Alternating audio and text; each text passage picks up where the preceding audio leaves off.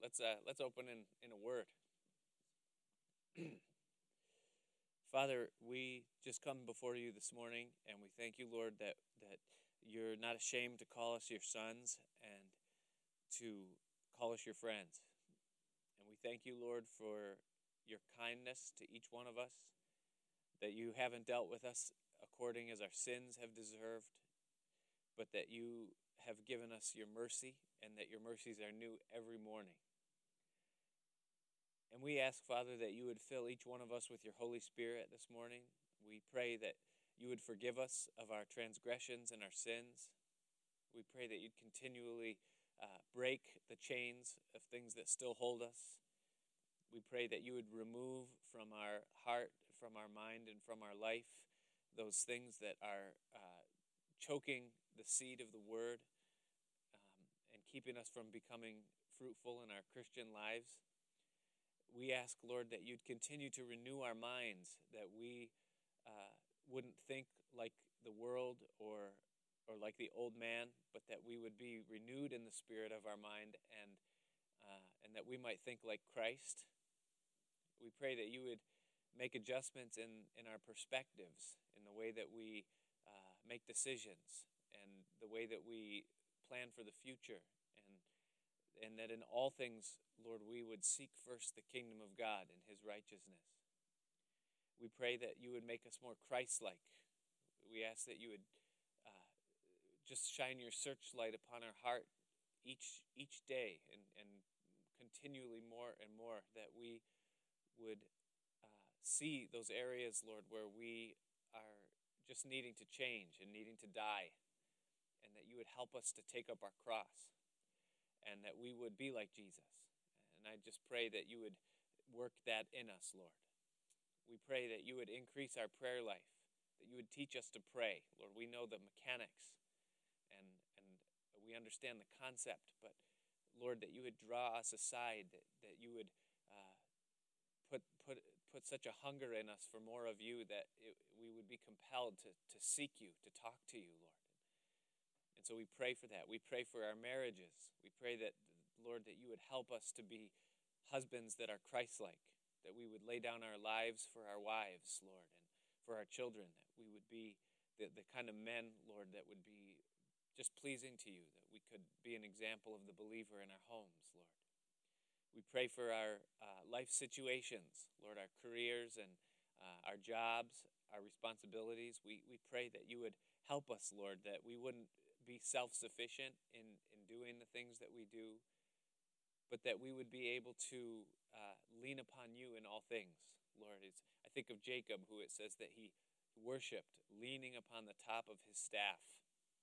And I pray, Father, that we would never think that we can handle life without you, we wouldn't separate. And so we just commit our lives to you this morning afresh. We pray that your will would be done in each one of us. We pray that you would remind us personally that you know us and that you're working all things together for the good. And we just pray that you would revive us, Lord, that we wouldn't be uh, slowing down in our, in our walk or our race with you, that we wouldn't be stagnant or backsliding, but that we'd be revived, that we'd be on fire, that our lamps would be burning, and, and that we would be committed to you. And so we just ask you, Lord, to do that. We pray for this time that we have right now. We ask that your word would come to life, Lord, that as we look at the sayings of Jesus, that it would come alive. Your word tells us that when you walked with those two disciples on the road to Emmaus, that when you spoke to them and, and, and, and revealed the scripture and you talked about how Jesus was in the scripture, it says that their hearts burned within them. So we pray, Father, that that would be true here this morning, that as we hear the words of Jesus, they wouldn't be textbook teaching, that it wouldn't be like reading a philosopher or a guru, but we pray that the Holy Spirit would bring the words to life and that our hearts would burn, that our love would wax hot, and that our lives would be changed. And we just lift up this whole time. Lord, be with us here this morning and bless Bless us, Lord, according to your truth according to your promise. We ask in Jesus' name. Amen. Amen. Well, good morning, men. This is men's discipleship.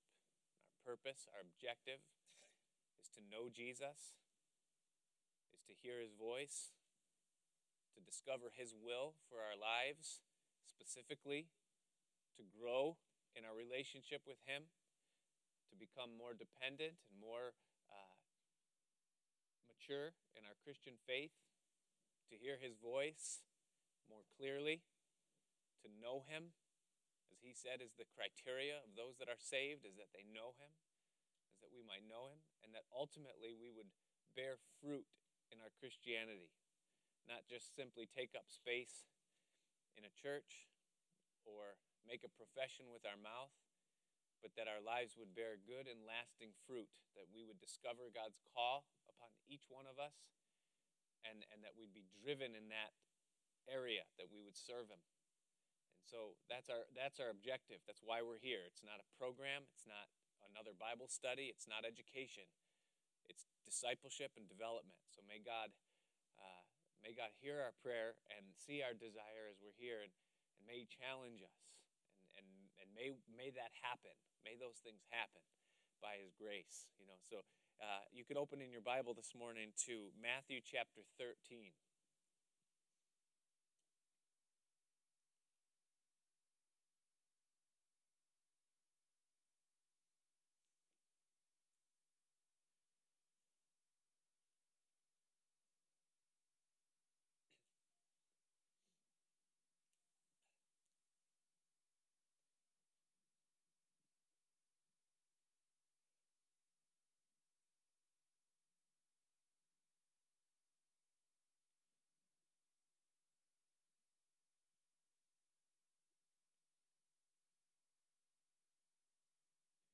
One of the things that, that I enjoy the most about being a parent is teaching my kids and explaining to them how this life works.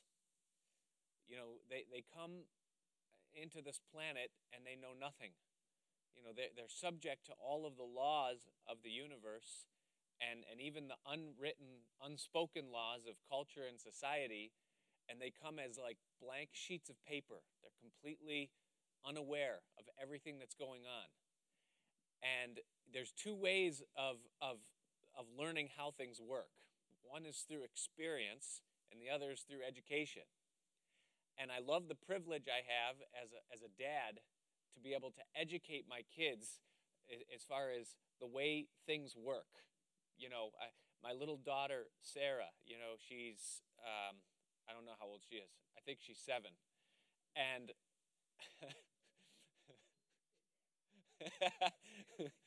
if I had one, okay, if I only had one, then then that's bad. But if you have four, you cannot know, you know. Birthdays come and go so quick. I don't even know what month it is, you know. But to see her interact with my one-year-old Riley, and and to see them all interact is is great, you know, um, because there's so much difference. You know, they, they've got this little baby now, too, that they're taking care of. And the other day I was watching, and, and, uh, and, and, and Riley was about to do something that would be injurious to himself.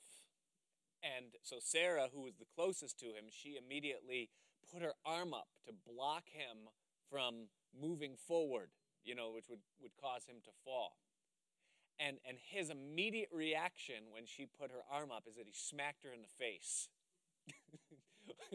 and he's he's he's he doesn't have any edge as far as an attitude goes. Like he's not a fussy kid. He's not like he, he's not like that. You know, some kids they just have that. He that's just not like him. But that was knee jerk. You know, she stopped him from doing what he wanted to do, and his reaction was, "Get out the way."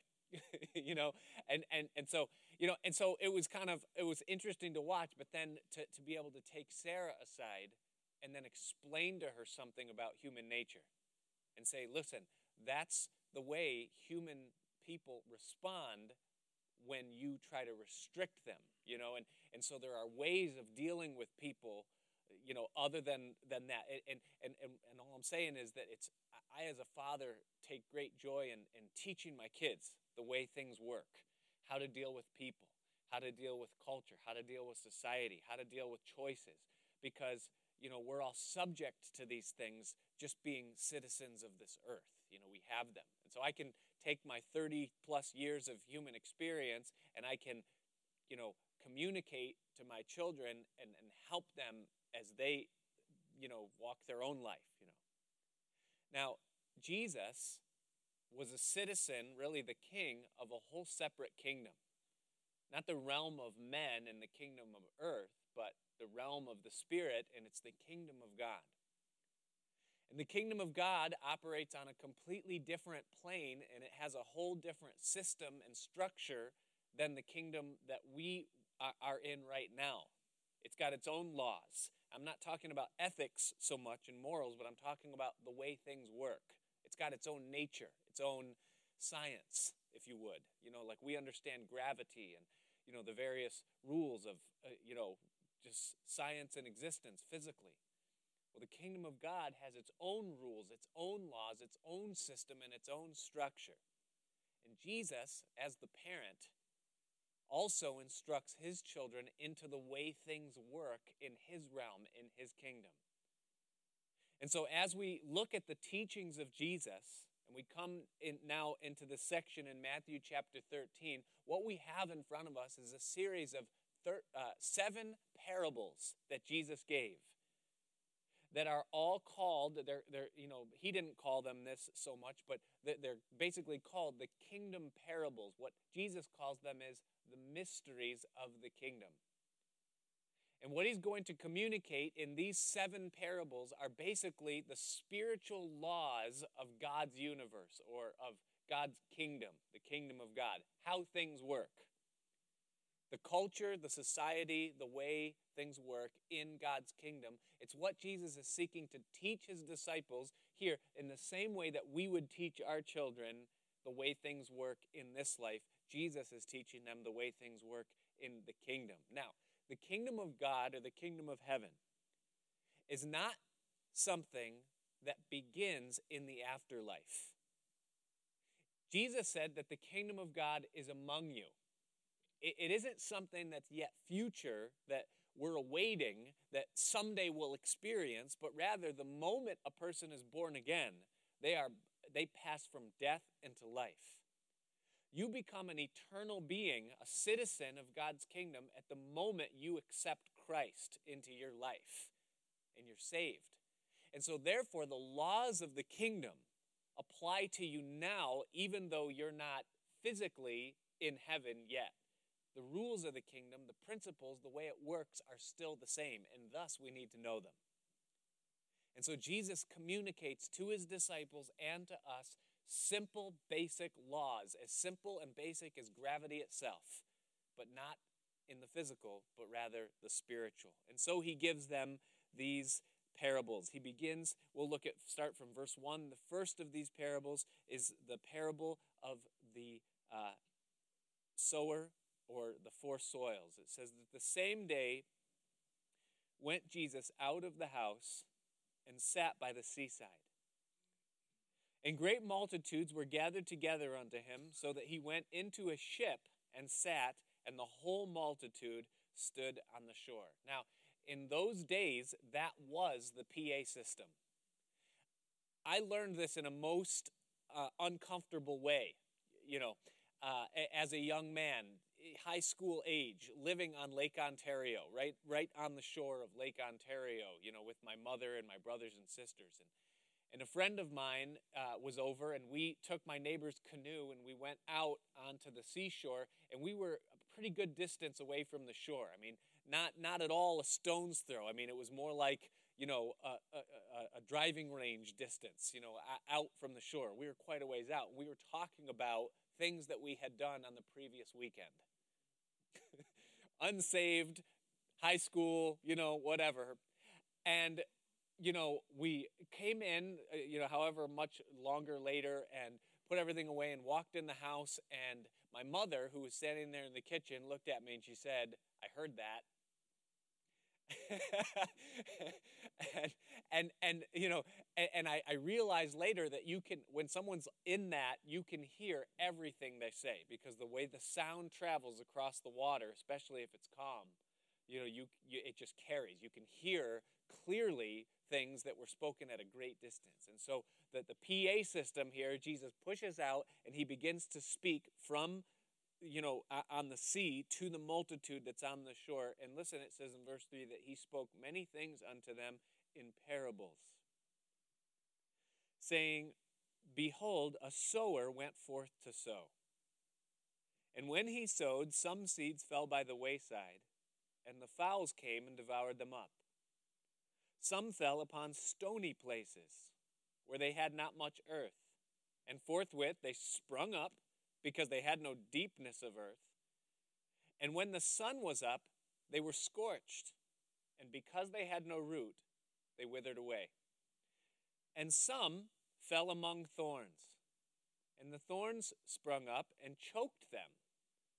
But other fell into good ground and brought forth fruit, some a hundredfold, some sixtyfold, some thirtyfold. Who hath ears to hear, let him hear. And so he gives this first parable and, and that's the conclusion of it. He doesn't apply it, he doesn't explain it, he doesn't illustrate further. That, that is the whole of the message, uh, of the mystery, if you would, that he um, be, began to communicate. Uh, notice in verse 10, it says, And the disciples came, and they said unto him, Why speakest thou unto them in parables?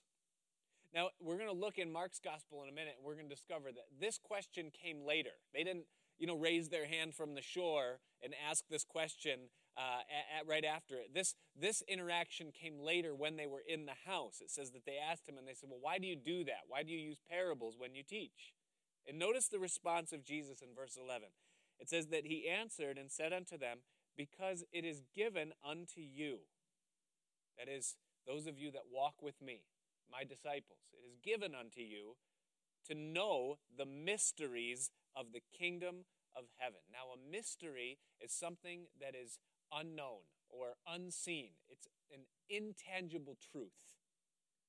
And he says, It's given unto you as my disciples to know the mysteries, the untangible truths, the ways, the secrets of my kingdom, of the kingdom of heaven. But to them, that is, the multitude, the whole, the, the whole cross section of society, he says, it is not given. For whosoever hath, to him shall be given, and he shall have more abundance. But whosoever hath not, from him shall be taken away even what he has. Therefore speak I to them in parables, because they, seeing, that is, even though it's right in front of their eyes, they see it physically, they really don't see it because it's intangible. It's invisible. And so, though it's right there in front of them, the multitude, they don't get it. They don't see it. They seeing, see not. And hearing, they hear not. They all heard what I said, but not one of them understood it. They heard it, but they didn't hear it. It's intangible, it's spiritual. Neither do they understand. And in them is fulfilled the prophecy of Isaiah, which saith, by, by hearing you shall hear, and shall not understand, and seeing you shall see, and you shall not perceive. For this people's heart is waxed gross, and their ears are dull of hearing, and their eyes they have closed, lest at any time they should see with their eyes, hear with their ears, and should understand with their heart. Notice that understanding is in the heart, not in the mind and should be converted, and I should heal them. But blessed are your eyes, for they see, and your ears, for they hear. For verily I say unto you that many prophets and righteous men have desired to see those things which you see, and have not seen them, and to hear those things which you hear, and have not heard them. And then he gets into the interpretation, which we will look at. But you know, here it's interesting that he makes this distinction between the disciple, the, the believer in Christ. And those two things are supposed to be synonymous. A believer is a disciple. It isn't that there are the believers and then there's the disciples. You know, a believer is a disciple. And there's a distinction between the disciple and the rest of the world, that they're not all the same. And that Jesus spoke in such a way that those that knew him would hear and understand, they would see and perceive they would be changed and affected in their heart, the deepest part of their life. But to those on the outside, it would be completely ineffectual. It would have no effect on them at all whatsoever. Now, here's the funny thing is that the disciples that Jesus just said, Yeah, to you it's given, they didn't get it either. you know, and we'll and we'll see that in a minute. But he gave them this first parable, and what we have, we have uh, six components, six things that make up this parable that Jesus just gave. First of all, there is a sower, there are seeds, there are birds, there are affecting agents, such as the rocks in the one illustration, the sun, and, and uh, in another, the thorns. You know, so those affecting agents. And then number five, there is soil. And finally, there is fruit. And so there are six tangible things that we interact with every day. Every one of us can understand all of those things. That's what a parable is it's taking something that is tangible and understandable and then applying it to something that's invisible and spiritual in order to communicate an invisible truth. And so he takes those six components, things that we interact with every day and that we understand, and then he teaches us something about his kingdom. He uncovers a mystery. Now, the disciples had no clue. It, keep a finger here and just turn to Mark. It's just, you're in Matthew, so just one, one book to the right, Mark chapter 4. And it's the, it's the same account, but I, I, I want to get the interpretation from Mark because it's a little bit uh, shorter, number one, and it's also a little bit more concise, it's clearer, but he adds a couple things that, that Matthew doesn't tell us. Um, start in, in verse 9, and, and you know, we'll, you'll see the, the continuity, the flow of the conversation he says in Matthew 4 9, he says, He said unto them, let, let, He that hath ears, let him hear. And then in verse 10, it says, And when he was alone, so we know this is later on now, they that were about him with the twelve asked him of the parable. And he said unto them, Unto you it is given to know the mystery of the kingdom of God, but unto them that are without, all things are done in parables. That seeing they may see and not perceive, hearing they may hear. We already read that, you know uh, but then in verse 13, he, he says this, is he's going to answer the question. What does it mean, they said. And he says, now I'm going to tell you what it means. And he said unto them, Know ye not this parable? And how then will ye know all parables? Now pause right there because that's a real important phrase in, in, in a study of the Gospels.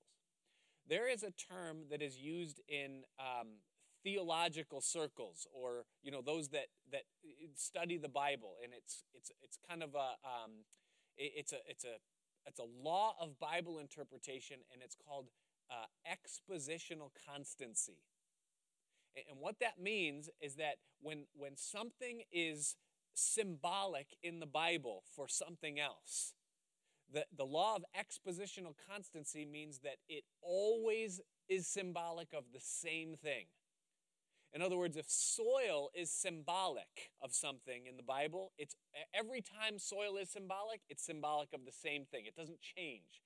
It isn't one time symbolic of a man's heart, but then the next time it's symbolic of sin.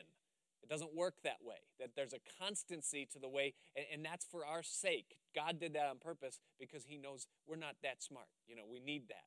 That the thorns symbolic, always the same thing. You know, the sun or the birds or whatever it is. And that's why Jesus says that if you don't understand this parable, how are you going to understand all parables? And here's the clue that he's given to us is that when Jesus tells us that something represents something in, in a parable, every single time that that you know physical object is used, it means the same thing.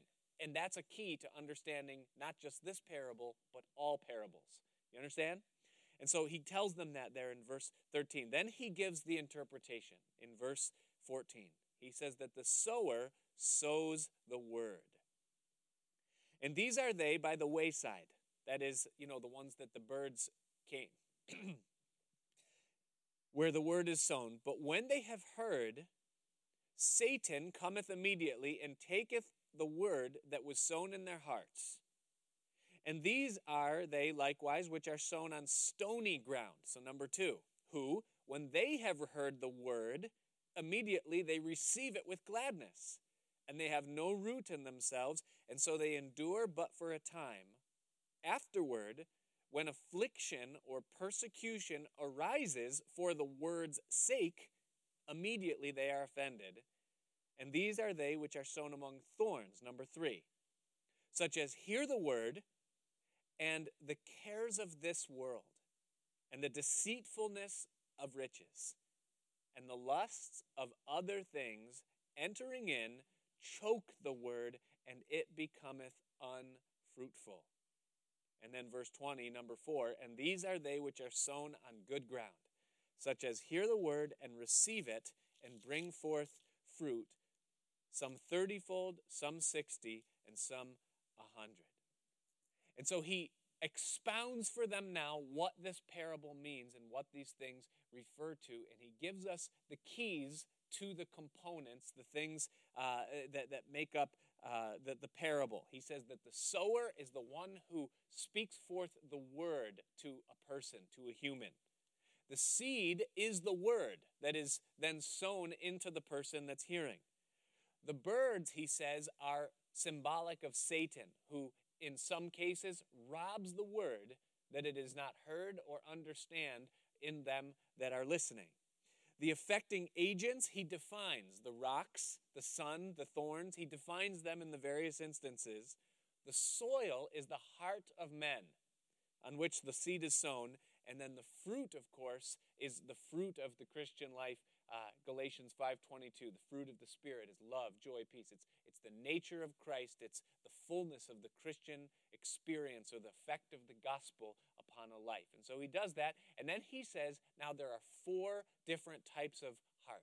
There are four different things that happen when the word of God is sown, four different responses, and then he expounds on them. And the first one, I, I, I call it the hardened and the closed ground the hardened and the closed ground. And here, here's what happens is that the word of God is spoken, whether it be one on one, or whether it be someone listening to a radio broadcast, or sitting in a pew in a church, and the word is being spoken, the gospel is being shared.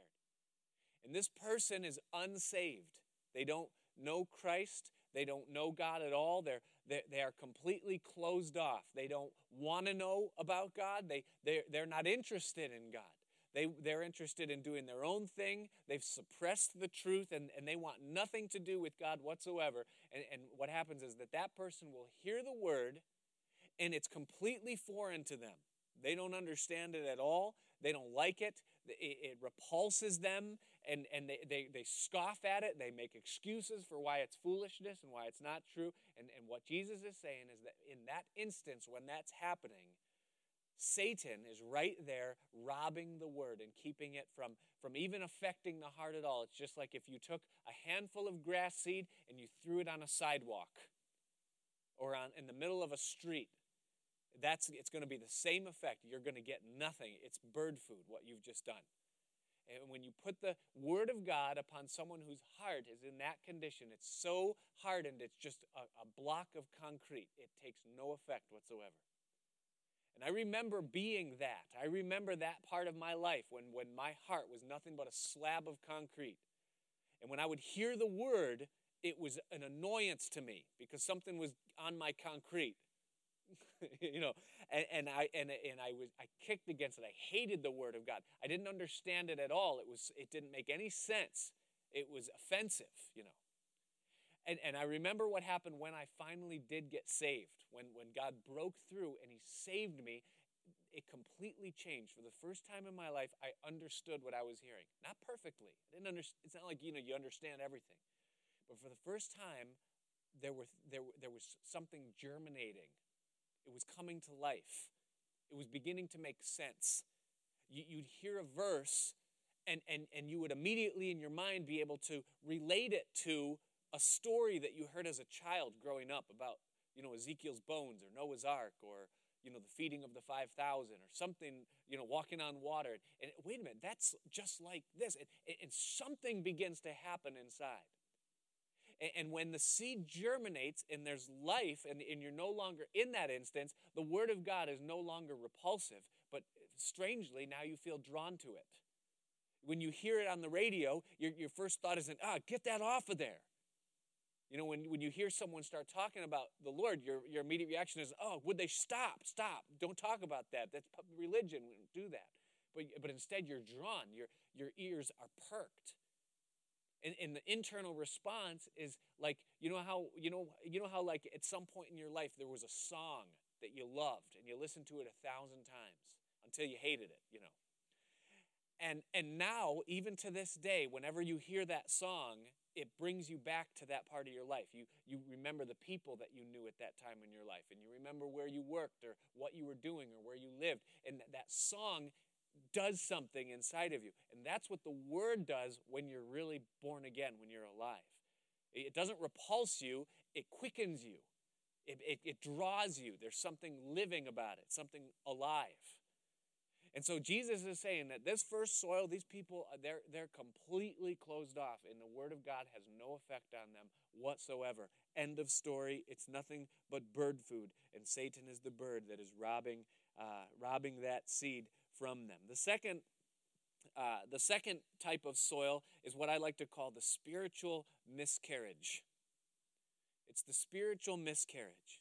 And what this is, is this is the picture of the person who has some, some soil. There's, there's a place for the word to catch, but their heart is completely cluttered with lifeless matter.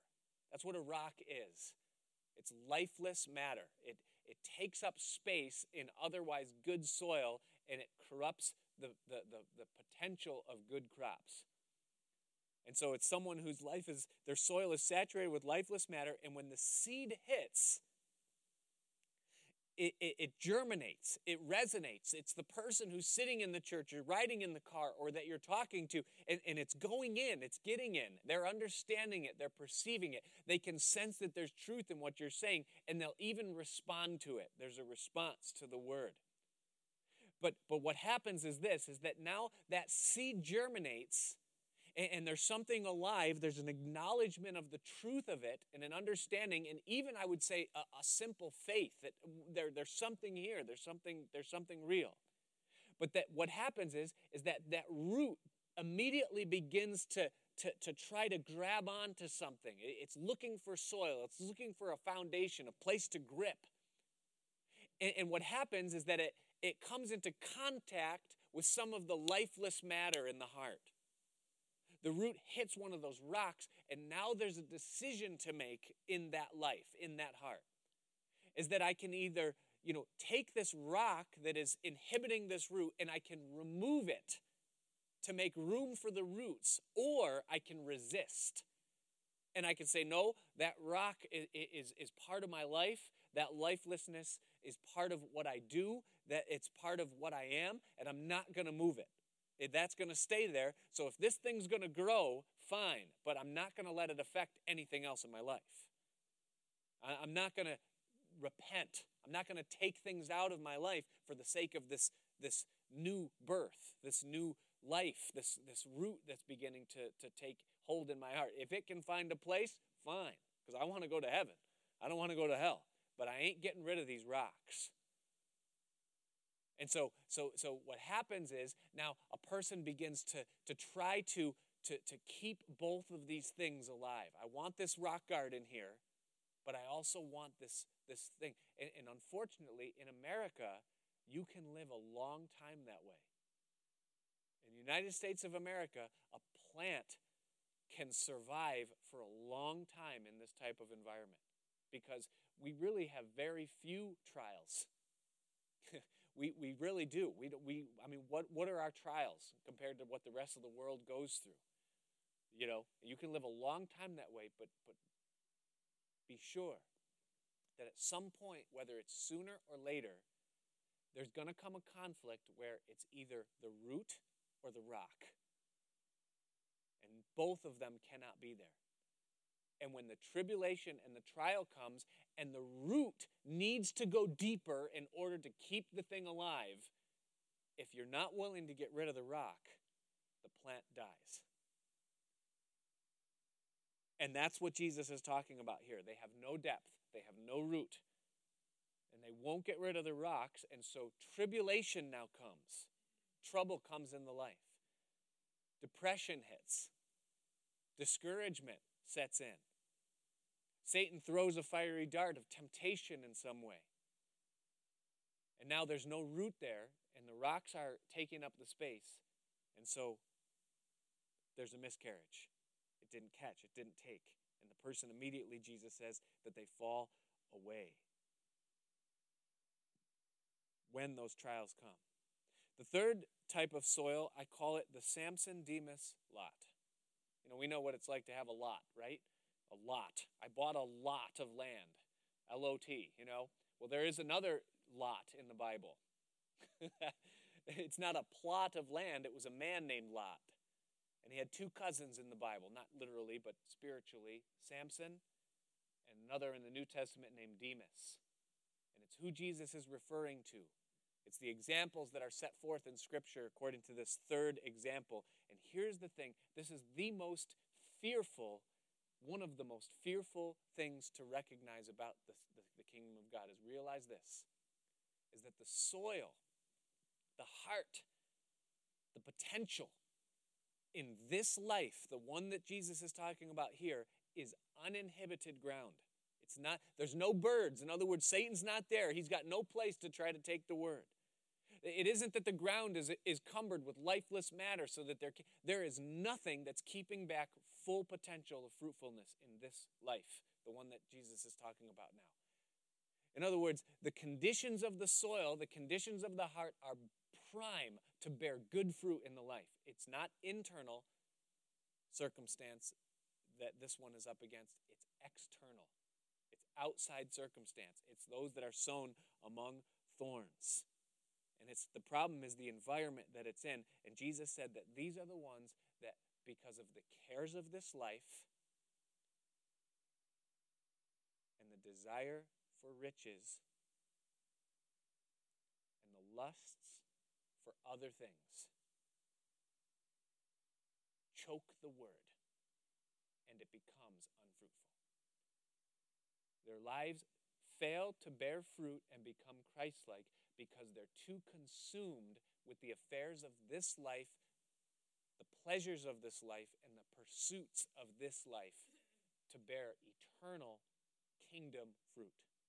They're too earthly oriented, and so they become choked out. The Bible says of Samson, he was given incredible power spiritually. He was given an incredible call and a great privilege. He was the judge in Israel for 20 years, but he couldn't beat the pleasures of his flesh. He couldn't give up his lust for women, and it ended up taking him down. And he spent, instead of spending his life in service to the Lord in the glory of God's presence and God's ways and, and in honor, he spent the, the, the, the, prime of his life as a blind man walking in a circle around a, an olive press, grinding olive oil for the rest of his life as a slave. And the saddest testimony of his life is that the dead that he slew in his death was more than he slew in his life. In other words, when he pulled down the pillars of the house and killed himself, murdering all the Philistines that were there, he, he did more good by dying than he did by living. That's what that verse says. Sad. It's the thorns.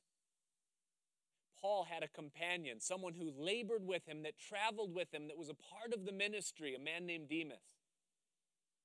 He had the privilege of walking alongside probably the greatest man that served in the church that you and I are a part of. He was with the Apostle Paul, a privilege that's unparalleled by anything any of us will ever have.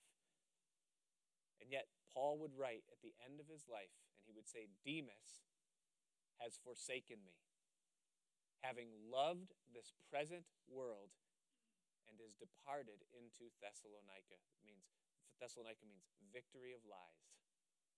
He loved the world too much, and his love for the world made him forever a reproach upon God's kingdom, and his life became a shipwreck, not because he didn't have the potential, but because he couldn't get past his love for this world, the things in this world. When you think of Lot, the third example, the nephew of Abraham, he was exactly the same as Abraham. You could say side by side, the two soils were the same. They both came from the same place. They both essentially responded to the same call. They both had the same act of faith in leaving their father's house and their friends and, and their kindred and departing into a country. They were side by side.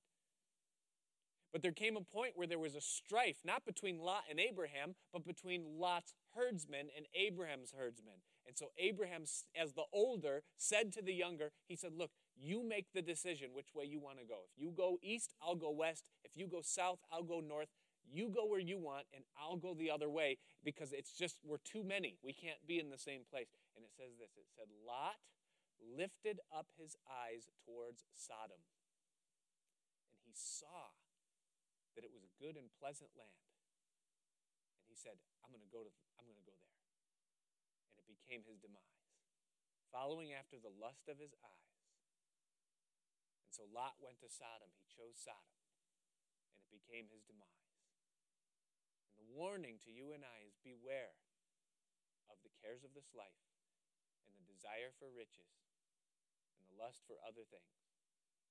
Because those external qualities can take good soil and cause it to be fruitless, to choke the word. And it's the, probably the most pertinent warning for you and I. This, this concept that Jesus is talking about. And then finally, the fourth soil is the good ground.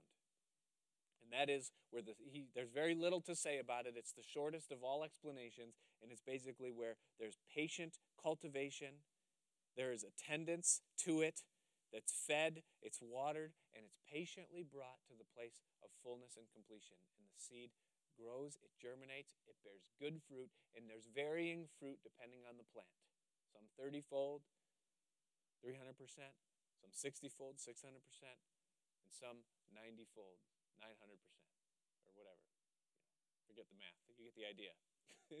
you know?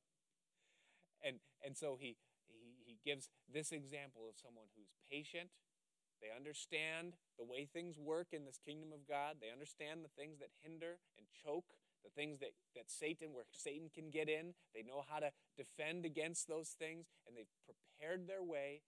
They've put the borders of their fields, and they've cultivated the ground, brought forth the fruit unto completion. And so Jesus gives this example. And it's interesting to me to consider uh, as we close that parable that, that it's only one in four. That it's only one in four, 25%. If you think about that, you know, the, the, the, the people that you, you sit with in the church, one in four are going to come to a point where they bear fruit in their Christian life. That's not a good statistic. And I'm sure that, you know, if any were there and they did get it and they did understand, that the question they would have in their mind is, well, which one out of four is it among us, you know?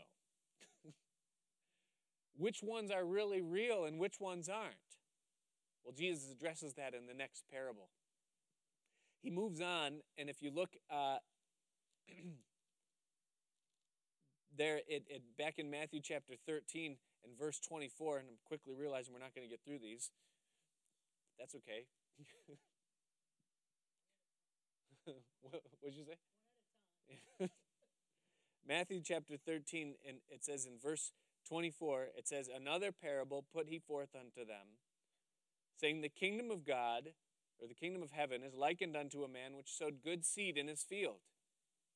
But while men slept, his enemy came and sowed tares among the wheat and went his way. The tare is a weed.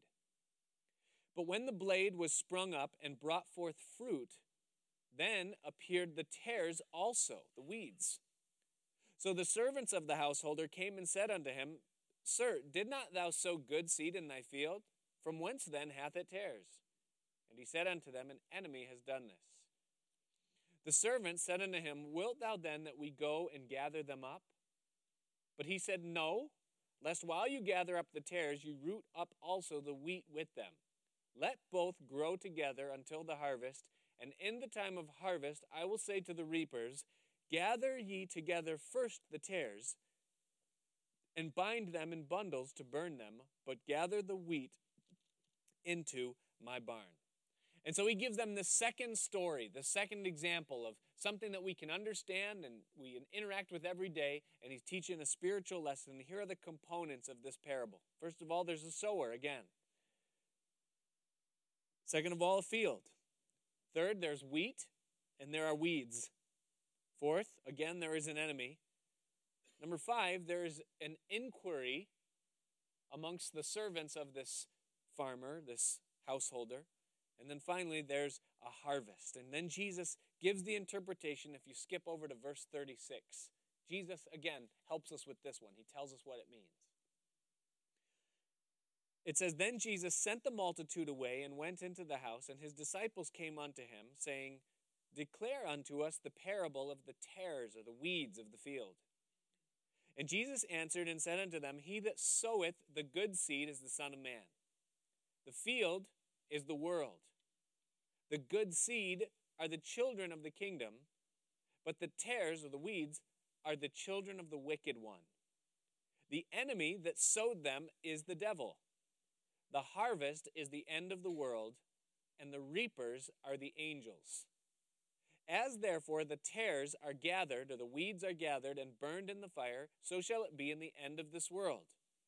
The Son of Man shall send forth his angels, and they shall gather out of his kingdom all things that offend, and them which do iniquity, and shall cast them into a furnace of fire, and there shall be weeping and gnashing of teeth.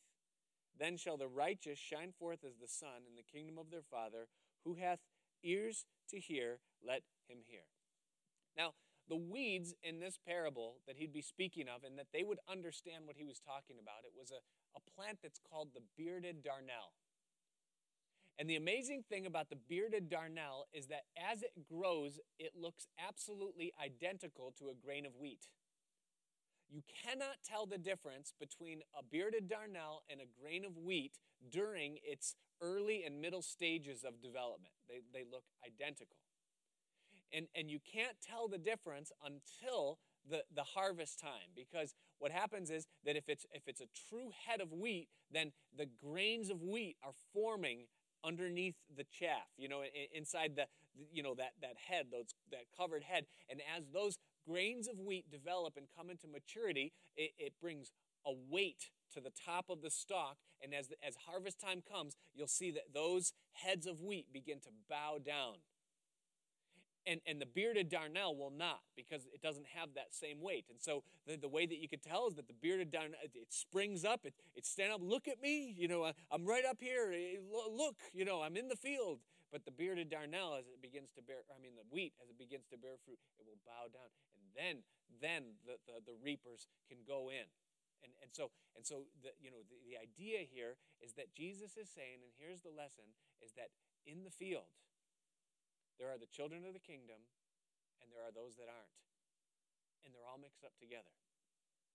Is that there are some people that profess, that appear, that had every outward indication that they're a child of God, but they're as wicked and as uh, foreign as the devil himself sitting in the congregation. They're the children of the wicked one.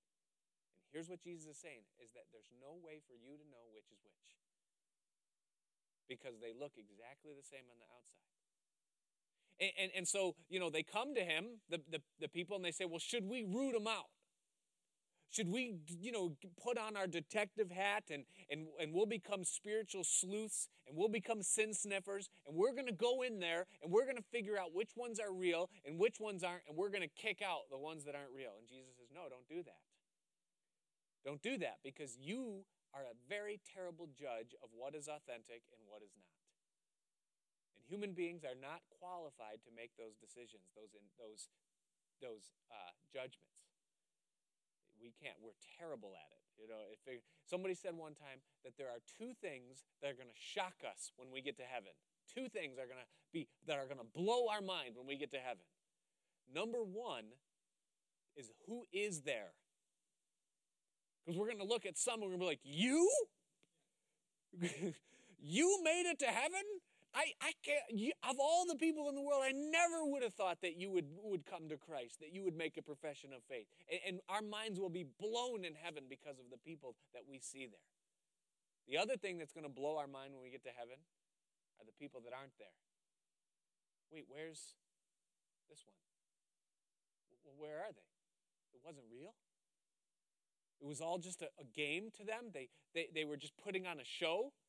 It was just words. Praise the Lord, brother. Hallelujah. I'm praying for you.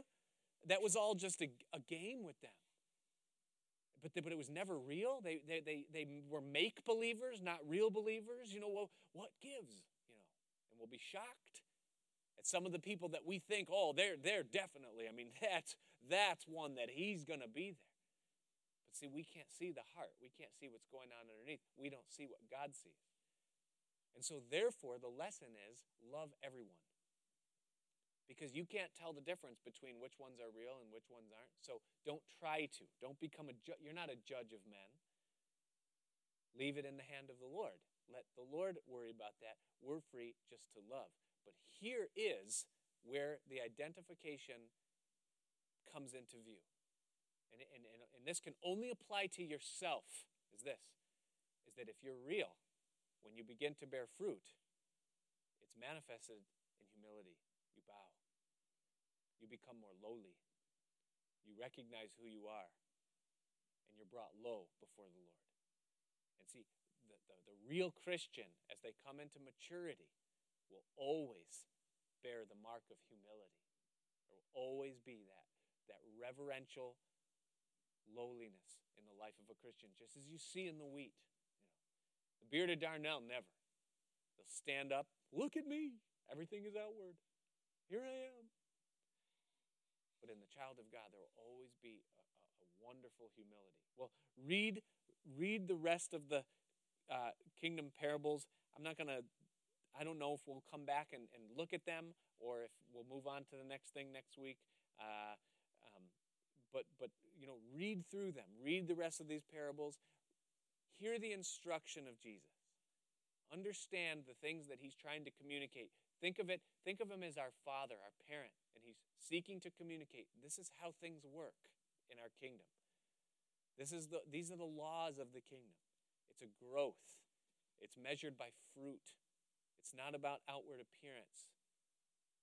And he warns about so many things. There's so much to glean. So I'm not guaranteeing that we'll look at the rest of these. We may move on to the next sermon, the next subject that Jesus teaches. So read ahead. And if we do look at them, then, you know, eh, you'll, you'll get a double dose. But I, don't, I just don't know yet. So read ahead. Any questions? Andy?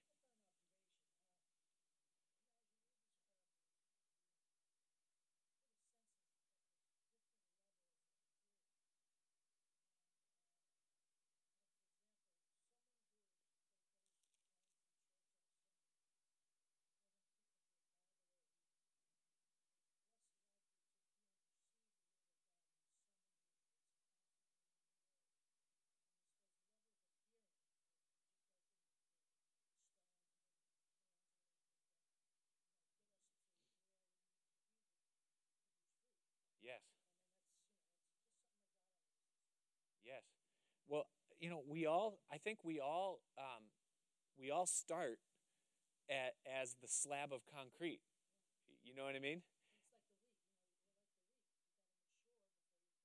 Right. Well, it's. I mean, if you think of the parable, if it's like a field, there's no field ever, anywhere on the planet that, that has never been touched by man, and it's ready for seed, and it's going to bring forth a harvest. It always requires work, you know, as far as, you know, cutting down the, the things that are taking up the ground, then getting rid of the rocks, and then tilling up the soil, and then, you know, putting the proper protection in place for pesticide, you know, for pests or for, you, you know what I mean? And it is. So we, we all go through that whole thing. And, and, you know, you can come to a point where, you know, I'm willing to yield this much to you, God. I'm willing to remove the rocks that go down that deep, you know, but, but it's going to take a lot more to remove the ones that are that are from here to here, you know, so, you know, we'll talk about it when the roots get there, you know, or something. And, and it is a growth. And, and that's really the point of all of, all of this. You know, every parable uh, that, that he talks about really has that undertone that the kingdom of God doesn't work like a light switch. It isn't an incantation. I say this, I do that, then this happens.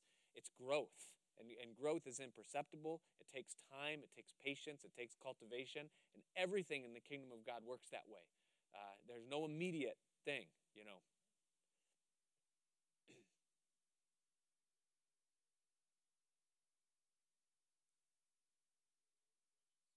yes. Yes, he does. Any other questions?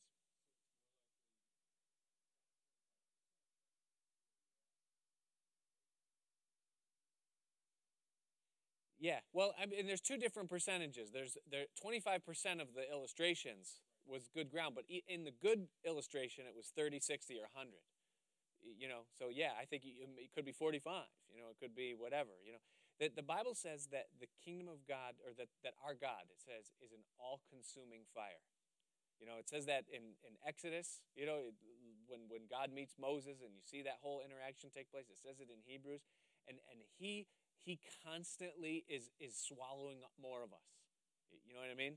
And and his desire is to have a hundred percent. You know, and and and there's none there's nothing that keeps us from going there except that he won't force us. You know, so we we have the choice to make day by day. You know.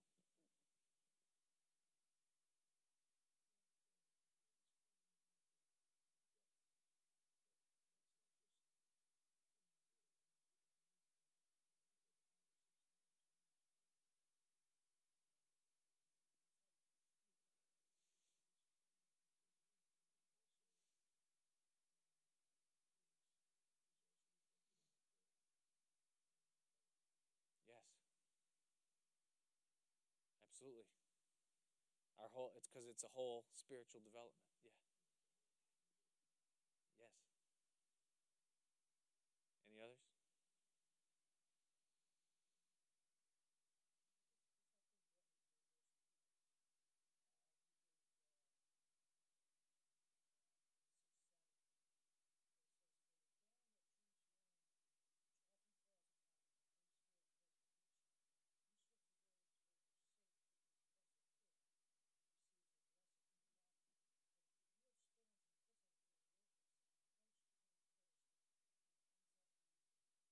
Yes. Wow. It's it's it's real, you know. It's real. A real warning. No?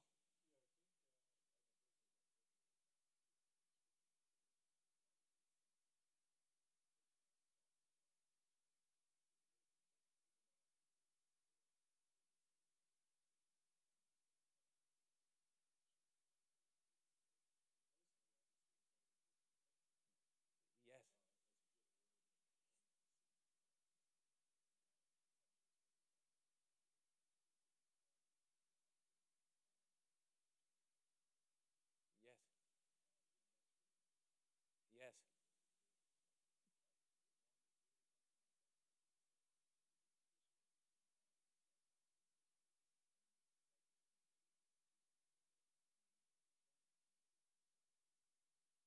Yeah. Yeah. And that's a healthy place to be. Real healthy. Yes. Yeah.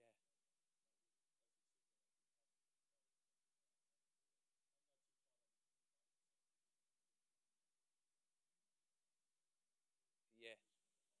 Sure. Yeah. What's that, Mark? Yeah, right. All 12, right? All 12 ran off. yeah. Well, listen, we got a couple minutes. Split off into threes. Pray for each other. Uh, you know, it doesn't have to be anything too too long. You know, and you don't have to. But feel free to share. Pray pray for one another, and uh, you know. All right. So do it What's that? It's in order.